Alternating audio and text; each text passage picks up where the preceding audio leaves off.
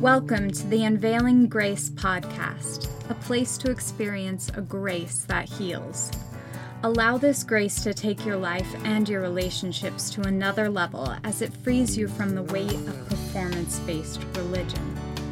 Enjoy another episode as Joel Groat and Lynn Wilder share encouraging stories and candid dialogue that can help you experience a grace that heals.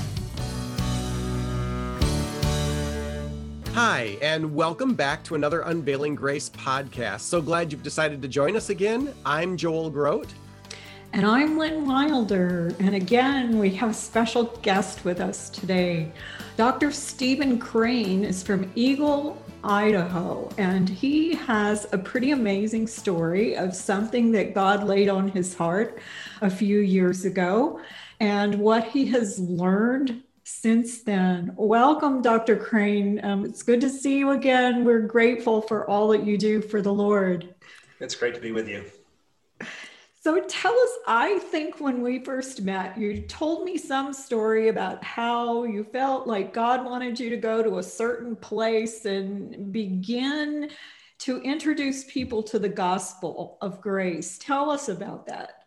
Well, God's always uh, laid on my heart um, church planting. And so I've known for a long time that I wanted to be a church planter. And specifically in the region where I am in Idaho, I wanted to do church planting. And so, um, kind of a, a strategic reason, I believe that church planting is one of the most effective areas for evangelism in the United States. There's something about a church plant that people want to come and be part of something new and be on the ground level. And so there's some excitement there. And so uh, strategically, I thought church planting was what I needed to be doing and what God wanted to call me to, but also had personal reasons that um, where I live in Idaho, uh, if you take Mormonism out of Idaho, we're one of the least churched states in the nation. And so wow. when I had a, a, heart for planting churches, I, I did a really uh, um, a deep dive into uh, demographics by going to the yellow pages back in the days when we actually had phone books. But in the yellow pages, there were 101 Mormon wards and wow. only a handful of Christian churches. And so, on a personal level, I was a member of a church, not even in the town in which I lived. And so, I would drive to the, the church. And anytime I invited my neighbors to come and join with me, they said, You go to church where? And it was really difficult. And so God kind of put on my heart that we needed to plant a church in Eagle, Idaho, and, uh, and so we started having home Bible studies there and uh, trying to reach the community for Jesus. Okay, now because our audience is often LDS, I'm when I was LDS, I wouldn't have had any idea what a church plant was, right? Even after my son Micah got saved, I remember Mormon saying to him, are you starting your own church? Like they had no concept, right, of what Christians do. And, and what does that mean, yeah. Steve? You're starting a church where people are following you, or, you know, like Mormons, I'm not, I wouldn't have understood even what that meant.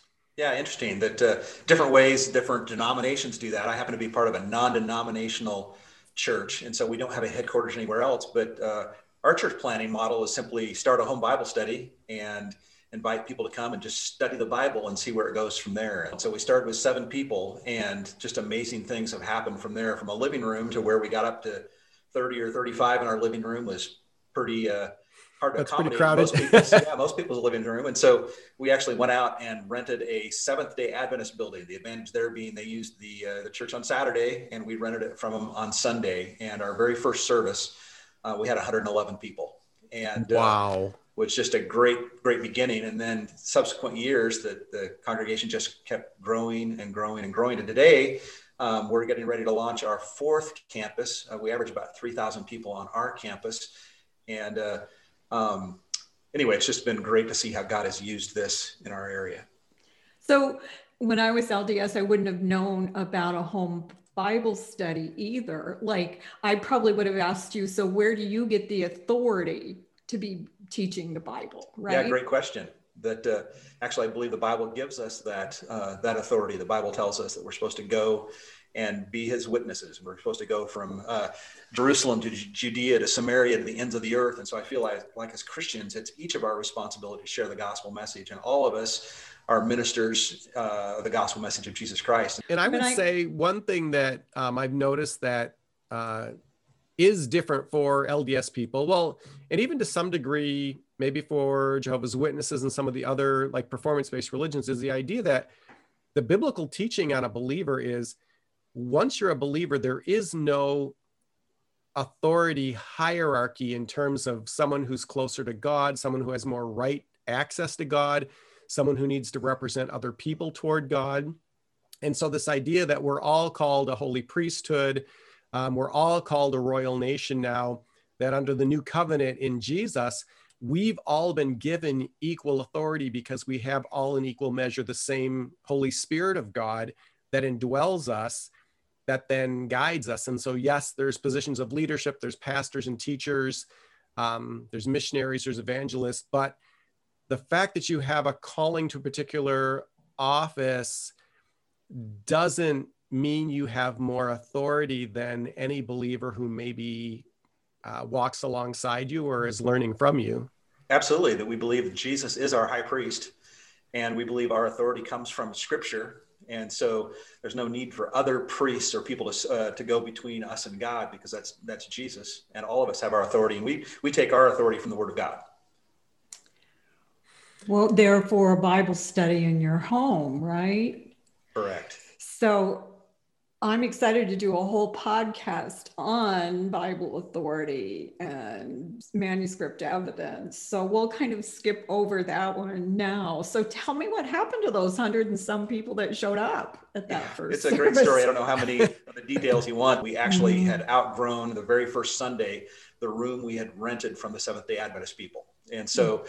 we were able to make some more arrangements and move into uh, their worship center, if you will. And uh, within just a few weeks, we were in the 150. Uh, within a couple months, we were 200 people, and uh, just uh, the right place at the right time with the right message. And God has just wonderfully blessed the ministry of, of Eagle Christian Church.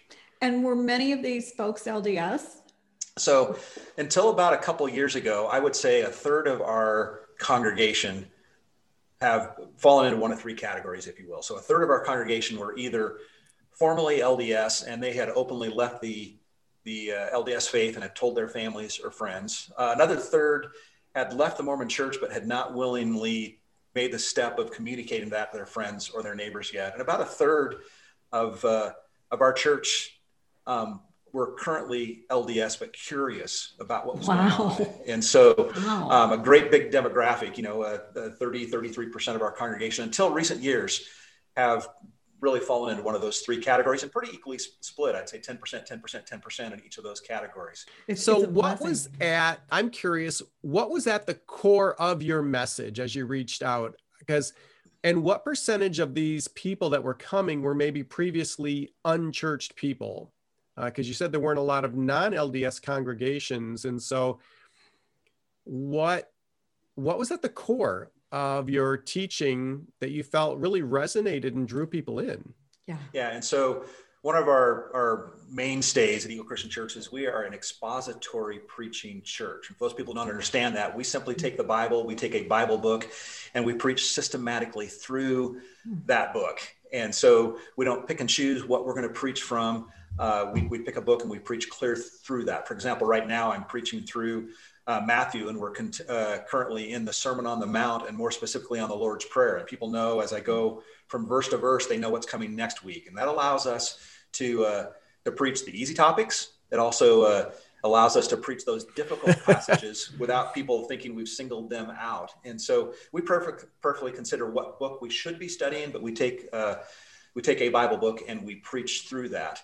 And so, and that's very attractive, I think, to many people who they might go to a church and, and uh, they give reference to the Bible, but don't preach uh, the Bible systematically. But it's also very helpful for an LDS uh, community uh, to realize what the Bible says and take that approach to studying Scripture. And so that's one of our our mainstays um, at Eagle Christian Church. So you're finding that there's a real hunger for the Word if you are just expanding like that. Yes. Well, we believe that the Bible is the Word of God. We believe it's applicable, that it contains all that's necessary for for life and for holiness. We do believe it's God's instruction manual to us. And so we're going to preach the Bible and we're going to preach it unapologetically and as best as we know how, make that applicable uh, to the, the people in our world today. So tell me what you've learned about your LDS folks over the years. Okay. And if there's anything you maybe do different as a pastor for the LDS culture and what ways you take them in. Also, I really want to eventually address why it's important for Christians to know about Mormonism and what they need to know about Mormonism. Yeah. I'll tell you so, why in a minute. okay. So, my heart for Mormon people, and uh, we probably maybe even should have started here that uh, I grew up in Salt Lake City.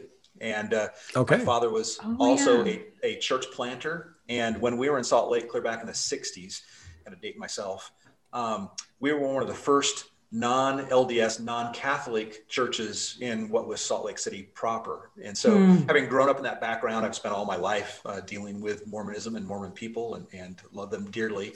And so, uh, here in Idaho, it's not any different. Again, the, the largest single demographic would be uh, the LDS population and so a desire to reach them and uh, and talk to them about Jesus. And the problem is, a lot of times we have conversations, and we have a conversation with our LDS friend, or they can have a conversation with us, and we think we're communicating because we use the same words and the same t- terminology, and yet those things at least mean something slightly different, and more more often than not, um, something completely different.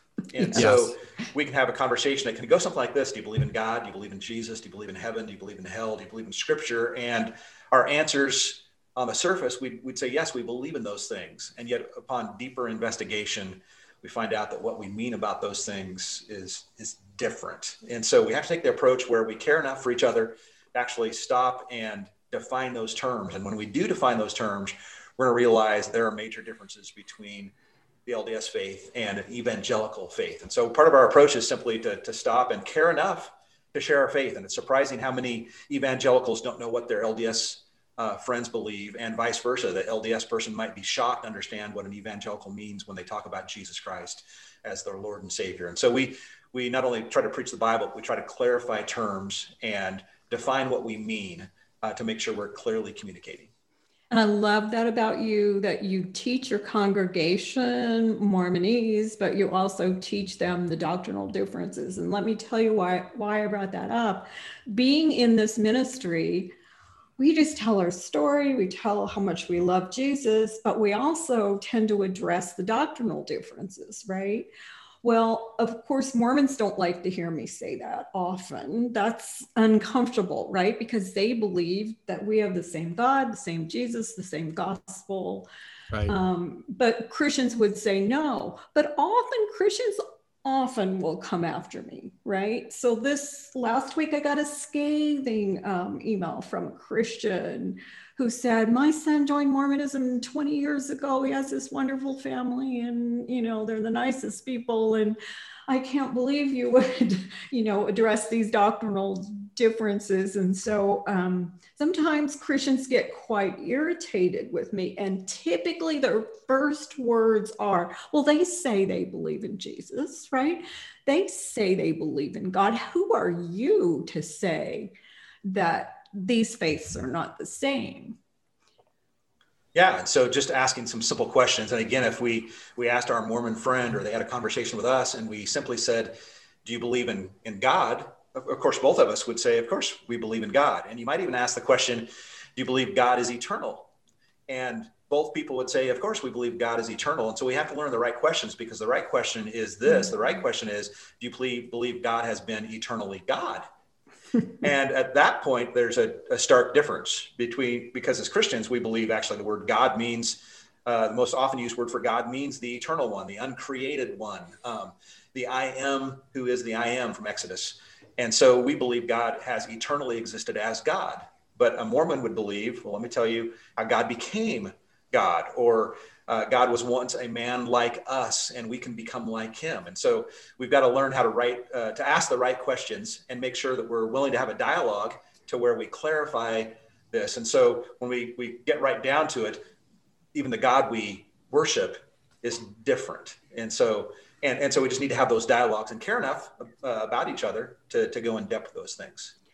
I would say even if you don't think you know the right questions to ask as a Christian.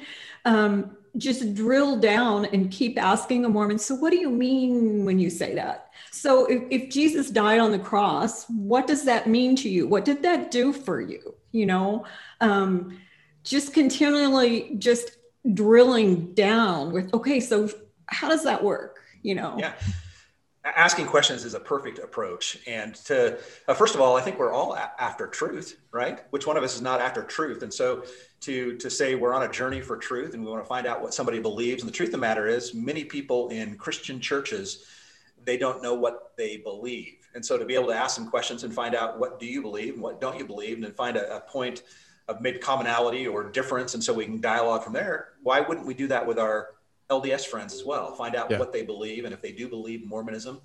And uh, and so I just like asking questions and just seeing what they. Nobody knows what they believe better than them, and so ask what they believe and uh, and go from there. And so, who, who is God? You know, where did God come from? I, I like asking. Okay, if if there was a God uh, before your God and there was a God before him, who was the first one? Because I'd like to worship that one right? And so uh, just asking questions about what they do believe and what they do understand and taking it from there.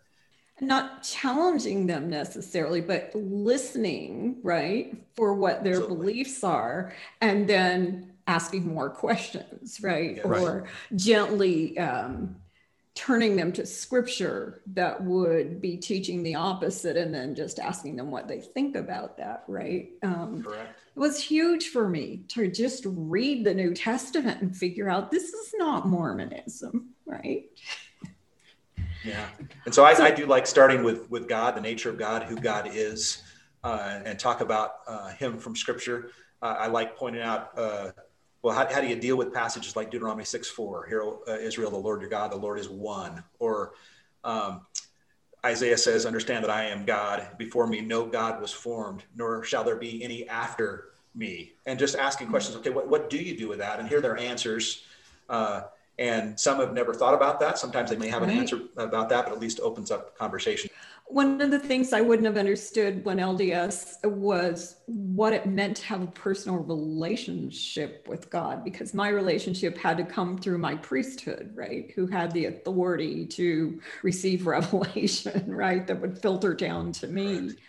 So, how would you explain that to someone who's LDS? What what a personal relationship is for a Christian? Yeah, and part of it goes back to this conversation we had already in terms of we don't need a priest between us and God, that Jesus serves that role for us. And so it is a, a personal relationship, an intimate relationship. It's a, mm-hmm.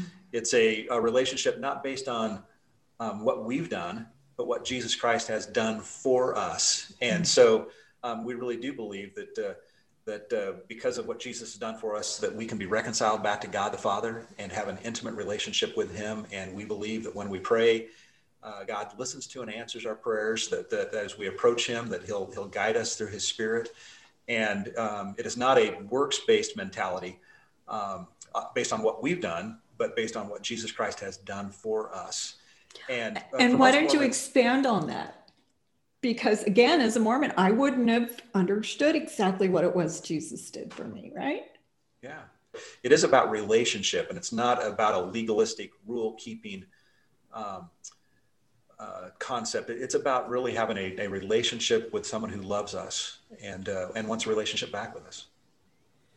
So what does someone who loves you do?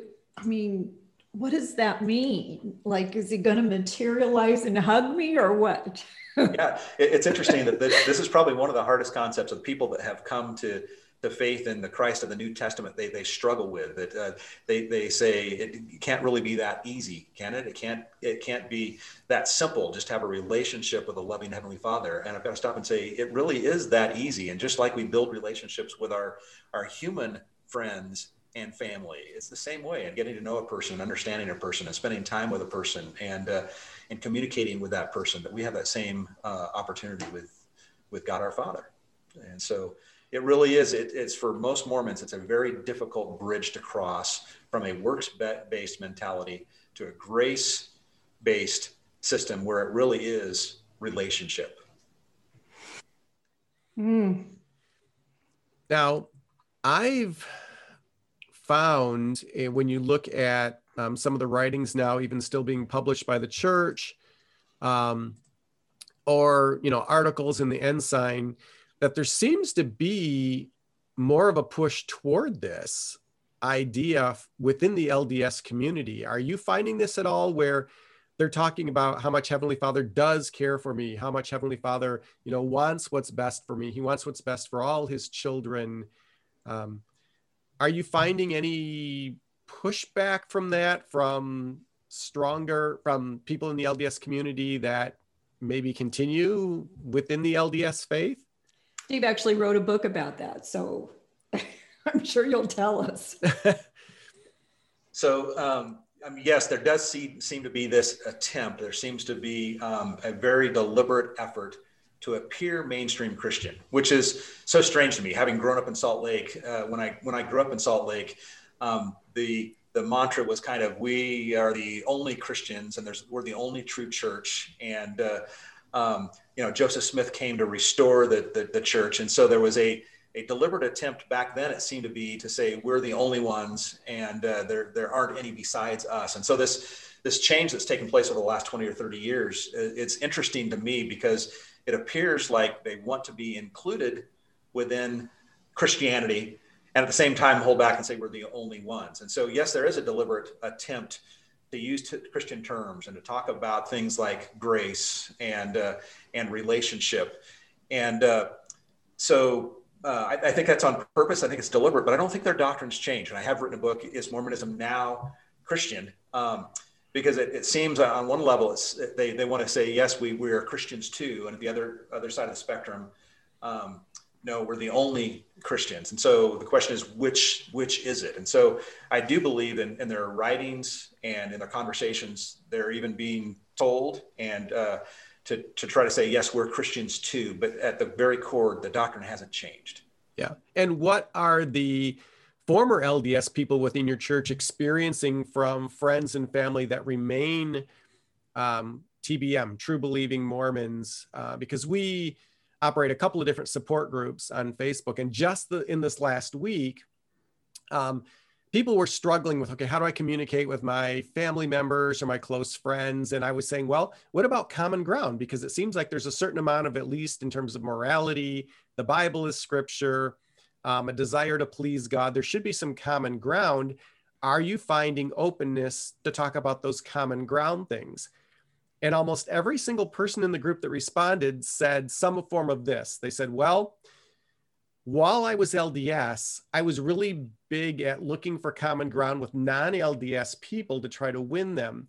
But the minute I left the LDS church, now no one wants to have a discussion about religion. And it's like there's no interest whatsoever in trying to build on those areas of commonality now that I'm out, um, I'm an apostate. And so now all of a sudden, my Christianity is not as acceptable as it was when I was LDS. And I, I just found that fascinating that um, there's kind of this, I don't know, two level or almost this double standard that once a person leaves and still claims to follow Christ, because these are all, for the most part, people who still love God, um, still have a heart for Jesus, are reading the Bible as scripture. They obviously don't accept the Book of Mormon and the Doctrine and Covenants and Pearl Christ, they don't necessarily accept Joseph Smith as a prophet, but there's still a whole lot there. And yet, that's not enough to have this relationship with someone who is still a true believing Mormon. I'm just wondering. I, yeah, I would agree uh, wholeheartedly with that. That it, it, appears like the LDS Church wants to blur the lines and say we're Christians also, and use that kind of language, and uh, and want to find commonality. Um, and so on one hand they want to use that to their advantage but it doesn't work the other way around and so when you leave mormonism or when you want to have a, a conversation as a evangelical with a, a mormon um, it, it, seems like the rules change there and, and so um, I, I, guess I, I am of the opinion that um, finding common ground initially that's that's good, but we cannot leave it there. We've got to stop and say yes, there are some common issues. At least we use common terms. We've got to come to the realization that uh, the way we use those terms is completely different. And so let's not leave it with the commonalities. Let's let's talk about the distinctives and uh, and what those distinctives are. Because the bottom line is that eternity is at stake.